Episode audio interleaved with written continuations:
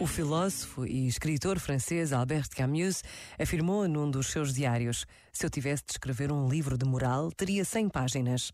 99 ficariam em branco e na última escreveria: Só conheço um dever, o de amar.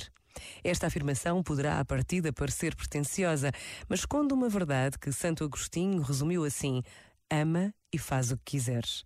É que Agostinho e Camus, um crente e outro ateu, sabiam que quem ama tem no amor a fonte da sua ação e tudo o que faz fica impregnado desse amor.